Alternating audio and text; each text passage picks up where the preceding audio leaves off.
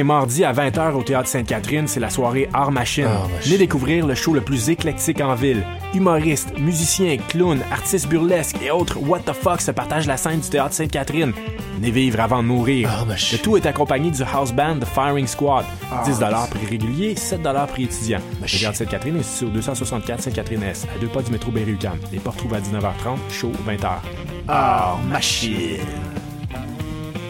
Hey, c'est la 20e édition des RIDM. Les RIDM? Oui, les Rencontres internationales du documentaire de Montréal. Le festival où l'on retrouve des films engagés, captivants, aux démarches singulières. Il y a aussi des essais expérimentaux et des courts-métrages. Un festival qui nous fait découvrir le monde. Et nous fait rencontrer les cinéastes. Les RIDM, c'est une foule d'activités et une salle dédiée aux projets interactifs. En plus, il y a des shows gratuits au quartier général. Les Rencontres internationales du documentaire de Montréal, du 9 au 19 novembre. Là, où, toutes, les histoires, se rencontrent. Rendez-vous sur ridm.ca. T'es déjà allé triper au festif de Baie-Saint-Paul et tu rêves de faire partie de la programmation Bonne nouvelle Le cabaret festif de La Relève vaut les concours du festival et de retour pour une huitième édition. Le cabaret festif, c'est le public curieux de Charlevoix. Plus de 15 000 dollars en prix et en bourse, une visibilité à la hauteur de ton talent, la chance de te produire chez les meilleurs diffuseurs au Québec et la plus belle route vers ta carrière de rêve. Visite le www.lefestif.ca cabaret et présente ton projet jusqu'au 22 novembre. Le cabaret festif de La Relève, une présentation de SiriusXM et Derry Télécom. Vous écoutez Choc pour sortir des ondes.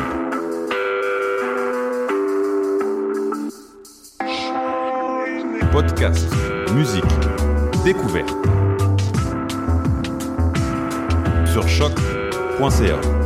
La musique au rendez-vous.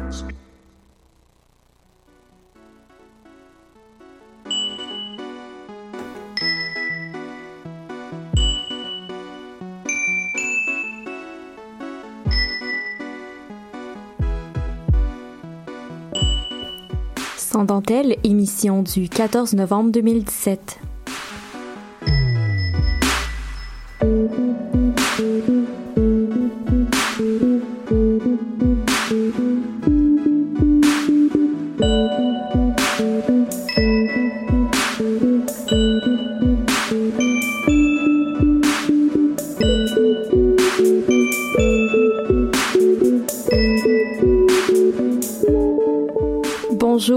Tous et à toutes et bienvenue à cette émission de Sans dentelle. Aujourd'hui avec moi, j'ai euh, la magnifique Cassandre qui est de retour des Europes.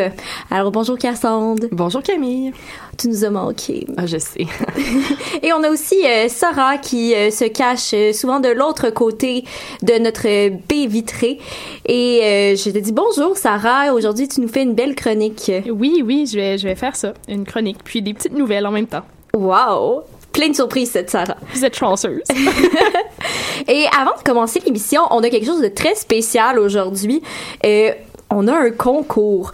Moi, je suis vraiment excitée. Je le sais pas vous, mais euh, vous pouvez commenter euh, le, le, le, live Facebook de notre émission et vous pouvez remporter des billets pour le RIDM, pour euh, le film, le, le, documentaire. Et là, le nom m'échappe. C'était Noël. Overseas. Euh, ah, merde. C'est quoi déjà? Je suis désolée, c'est très bête cette situation-là. On a changé trois fois de film. Mais vous pouvez le voir sur notre page Facebook, euh, le nom de, du documentaire. Je vous reviens après la, la première chanson sur euh, c'est quoi? Oh, je pense que Sarah se souvient du nom du documentaire. Je ne me souviens pas du nom du documentaire, mais je propose un, un concours. La personne qui est capable de nous dire c'est quoi le film qui joue demain et qui est féministe pourrait gagner les billets. C'est une très bonne idée, Sarah. Alors participer le public. Ils n'ont pas le choix d'aller voir sur la page Facebook. Exactement. Donc, euh, avant qu'on commence cette, cette émission, euh, qu'on commence avec des chroniques euh, plus euh, sérieuses, j'aimerais ça vous parler un peu de la semaine féministe pour le respect qui a eu lieu à l'UQAM la semaine passée. En fait, j'ai eu la chance de m'entretenir avec Catherine Paquette, responsable des communications au CETU, CETU qui organise l'événement. Évidemment, le syndicat des étudiants, étudiantes et employés de l'UQAM, qui, qui organise l'événement, comme je viens de le dire, a encouragé les discussions sur la place des femmes dans un cadre plus scolaire dans cette semaine-là.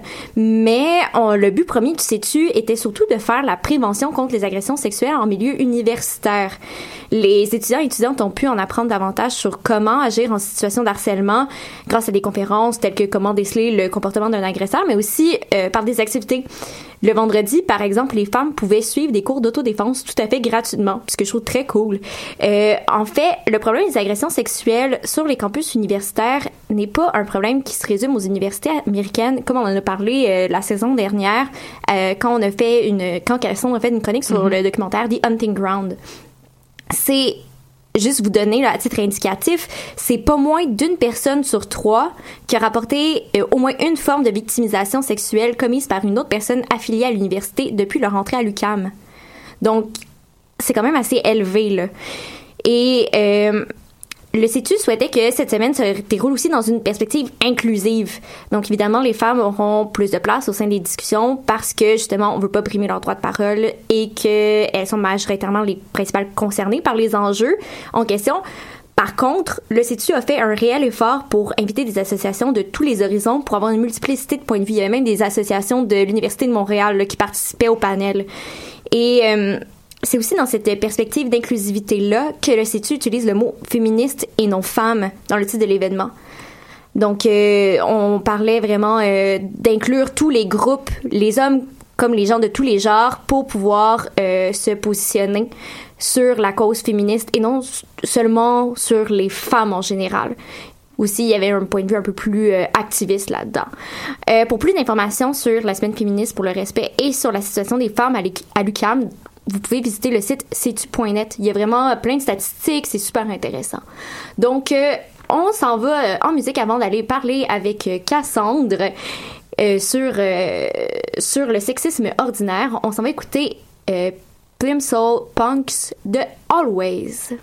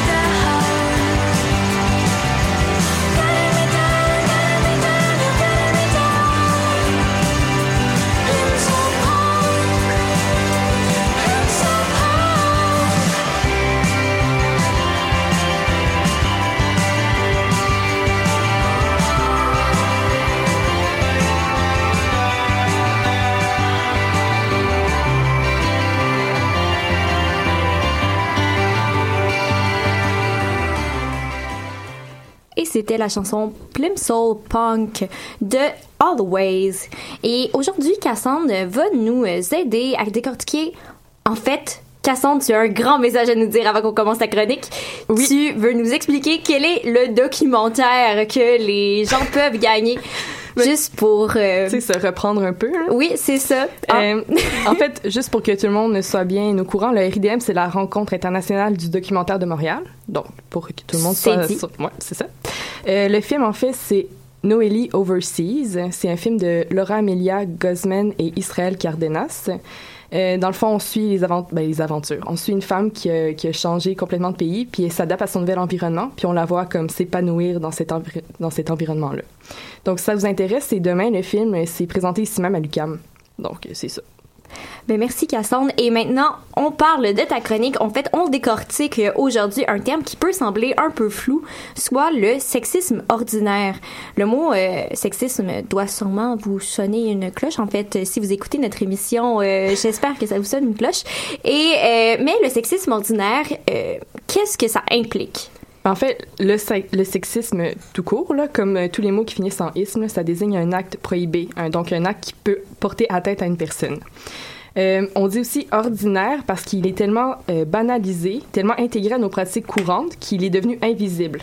Donc un sexisme un peu invisible, si on peut le dire comme ça. C'est vraiment un sexisme de tous les jours qui peut sembler inoffensif parce qu'on le remarque même pas, mais ça nuit quand même au chemin vers l'égalité. Puis concrètement, quelle forme ça peut prendre? Ça peut prendre tellement de formes. Ça peut être juste dans la langue française. Ça peut être des pubs qui alimentent des stéréotypes, euh, mettons, euh, qui, qui, font de la pression pour que les femmes euh, restent belles, minces et jeunes. bon, ça peut vous sonner un peu une idée. Là. Vous sonnez une idée, oui. Euh, ça peut être un collègue de travail ou pire, ton superviseur. Et là, je parle d'un fait vécu, là, qui t'appelle ma petite ou euh, ma belle. Ça, c'est du sexisme ordinaire. Euh, ça peut aussi être assumé que telle femme préfère telle activité ou est plus habile dans un domaine en particulier juste par le fait qu'elle soit une femme. Mm -hmm. Mettons, on peut penser aux ressources humaines ou communication dans une grande entreprise. C'est comme souvent, c'est assumé qu'une femme va être plus habile dans ce domaine-là juste, parce juste par son sexe. Donc ça, c'est du sexisme ordinaire. Mais c'est quand même assez large, là. Je t'écoute parler, puis euh, ça peut aller vraiment de, de dans toutes les, les euh, directions. Comment on peut faire pour voir pour pouvoir déceler le sexisme ordinaire dans la vie de tous les jours parce que c'est la première étape, j'imagine, avant de pouvoir dénoncer et faire un changement. Et ouais, en fait, comme dans tout, euh, tout domaine, là, le mieux, c'est de s'informer le plus possible. Mm -hmm. Puis, à mon sens, de, plus de, de, de, de plusieurs manières différentes. Tu sais, pour avoir un large éventail de, de perceptions sur la question. Puis pour nous aider là-dedans, j'ai sélectionné euh, trois textes ou euh, médias qui abordent le sexisme ordinaire, puis qui m'ont, moi, qui m'ont aidé en fait à cerner le sujet. Euh, la première chose dont je voulais vous parler, c'est un podcast que j'ai découvert récemment. Un podcast, un podcast à soi.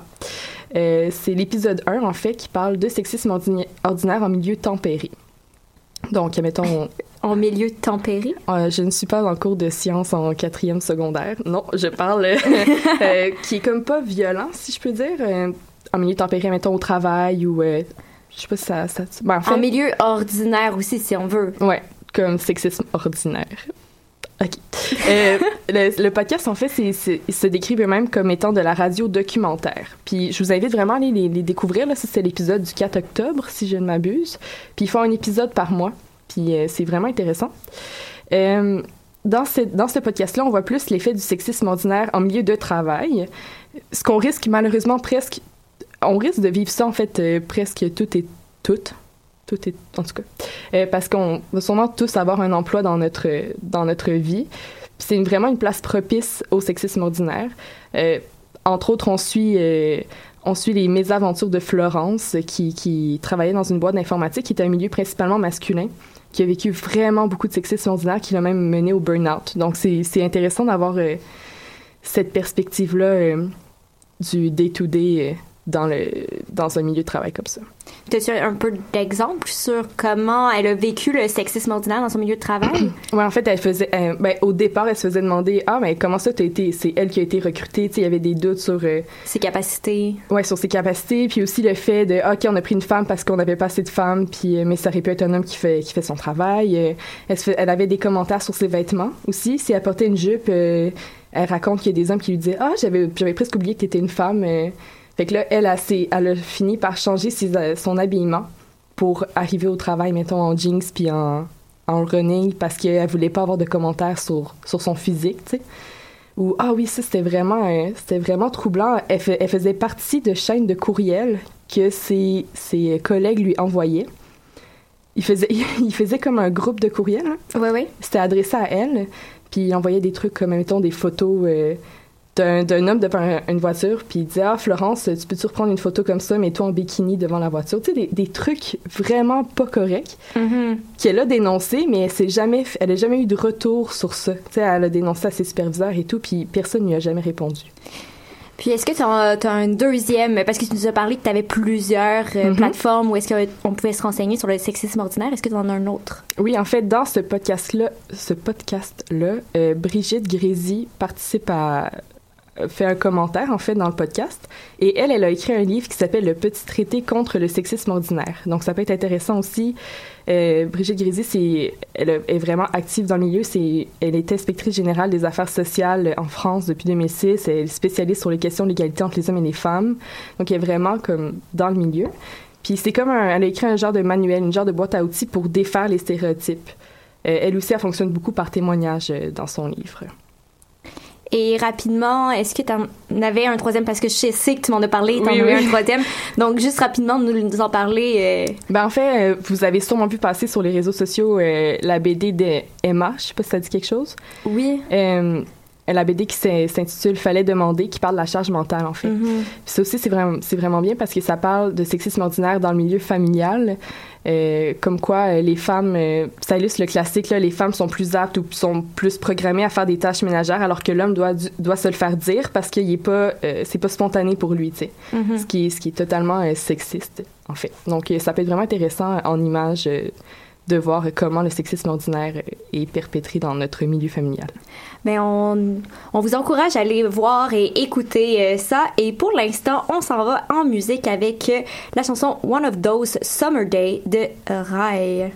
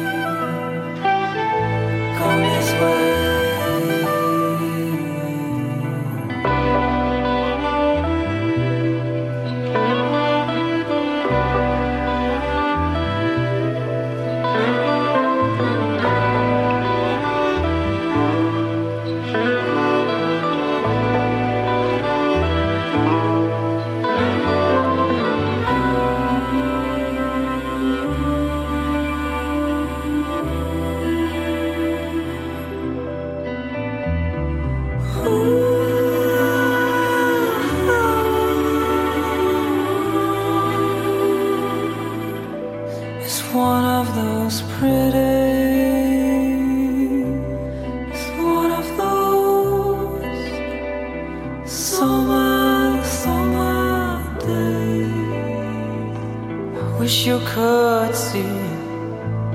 Mm, It's one of those pretty.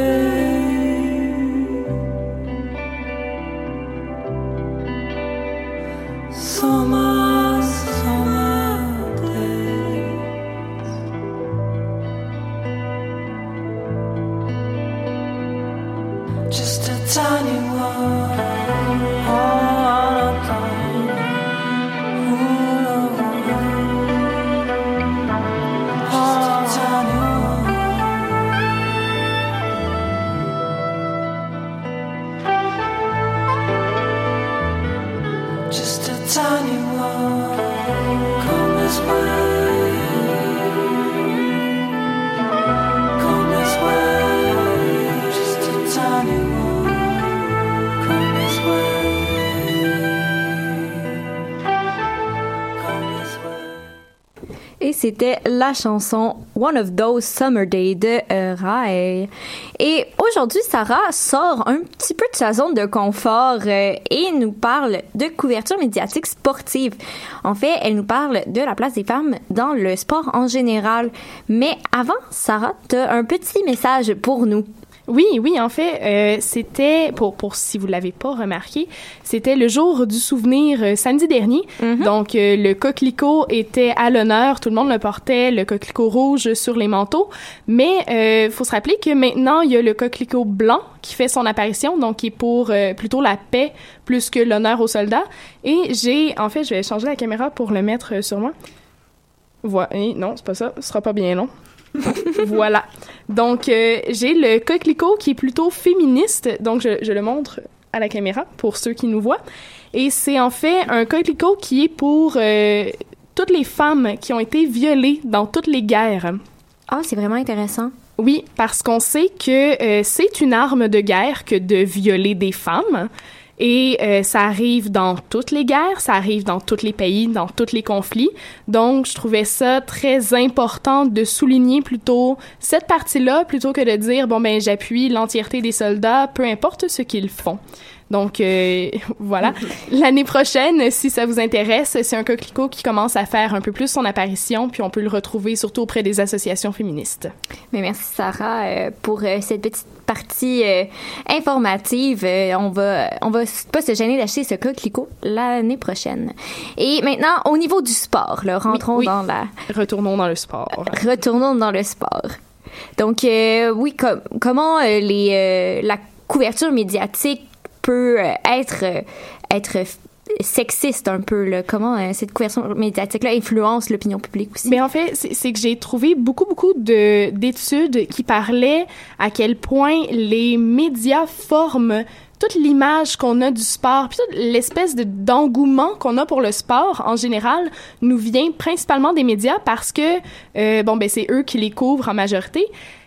Par contre, euh, les médias ne couvrent pas l'entièreté des sports. On va toujours couvrir le hockey, le football, le, basket au pire, mais on, on reste quand même dans les gros sports un peu euh, mainstream, permettez-moi l'expression. Euh, c'est très très rare qu'on va voir à la télé ou aux nouvelles des, des sports comme le, le sport équestre ou le cheerleading ou la gymnastique, même s'il va y avoir des compétitions. Et ça, on, on s'entend la petite nuance, on rentre dans la période des Jeux olympiques, c'est normal qu'on en voit un peu plus maintenant, mais c'est une période qui arrive une fois aux deux ans. Donc, à tous les jours, on a le petit bloc de sport. Euh, à la fin des nouvelles, bloc qui est immuable et qui, donc, euh, voilà, représente plutôt le, le sport qui est masculin. Mais justement, tu dis le sport masculin, on accorde oui beaucoup de place au sport dans l'information, mais on accorde aussi beaucoup de place au sport masculin. Oui, donc euh, en plus de- d'accorder de, l'importance à plutôt au football, soccer, hockey, whatever, c'est surtout la partie masculine. Donc c'est très très très très rare qu'on va avoir l'équipe féminine de hockey. Qu'est-ce qu'ils ont fait, qu'est-ce qu'ils ont remporté, à moins d'une immense victoire. Donc on, met encore sur un, piédestal tout le côté masculin, tandis que pour qu'une femme puisse avoir sa place dans la capsule sportive aux nouvelles, elle doit avoir accompli des exploits, elle doit avoir euh, accompli un record du monde, avoir gagné une grosse médaille dans une grosse compétition, mais juste un, une partie comme ça avec une autre équipe, non, on n'en parlera pas, tandis qu'on parle continuellement des Canadiens et Dieu sait qu'ils perdent beaucoup. Mais justement, euh, je sors peut-être un peu de ton carcan de, chronique, mais justement, avoir des ligues comme la NFL, comme la LNH, ça doit aussi jouer beaucoup dans la couverture médiatique, dans le sens que on n'a pas de ligue euh, féminine médiatisée, si on veut, là. Effectivement, mais c'est un peu comme un cercle vicieux. Donc, c'est un des arguments que j'ai lu souvent euh, dans les études, dans les trucs, euh, dans, dans, mes recherches, en fait, c'est que les médias donnent au public ce que le public veut voir. Et comme le public, public veut voir beaucoup de la LNH, de la NFL, donc du hockey, du football, les grosses ligues, eh bien, c'est ce qu'ils leur donnent. Et c'est là où ça fait tout un problème, puisque à ce moment-là, les médias n'ont plus leur rôle de médias qui est d'informer la population, mais en fait leur donnent uniquement ce qu'ils veulent. Mm je comprends. Euh, mais aussi, euh, je sais que euh, tu parlais un peu de... J'ai entendu parler de hiérarchisation arbitraire. Je sais pas si c'est un sujet qui revient aussi dans l'étude que oui, oui, mais c'est dans, dans ces petites capsules sportives-là, c'est le fait que justement, on va accorder beaucoup plus de place à un sport qui est euh, masculin, qui est avec euh, pas nécessairement de la violence, mais c'est ça, les, les, gros sports, là, hockey, football et compagnie, tandis que, euh, comme je le disais, l'aviron ou la gymnastique se ramasse en toute petite brève à la toute fin euh, du reportage, et ça, c'est advenant le cas où il fait sa place dans les, la capsule, sinon, absolument pas. Et ça, c'est une hiérarchisation qui est arbitraire et qui est faite par les euh, journalistes, par les médias en place. Mais j'imagine que euh, aussi cette hiérarchisation, dans le sens que les sports qui sont traditionnellement féminins, tels que la gymnastique, euh, prend aussi un peu le bord. Puis c'est à ce moment-là aussi qu'on peut voir un peu de sexisme dans ce dans ce sport-là. Tout à fait, tout à fait, parce que euh, dans la mentalité où les gens se disent ben c'est moins intéressant de, de voir de la gymnastique. Ben voilà ça prend rapidement le bord de la capsule sportive. Ben merci beaucoup Sarah. Puis on se retrouve euh, la semaine prochaine pour euh, une autre émission Descendantelle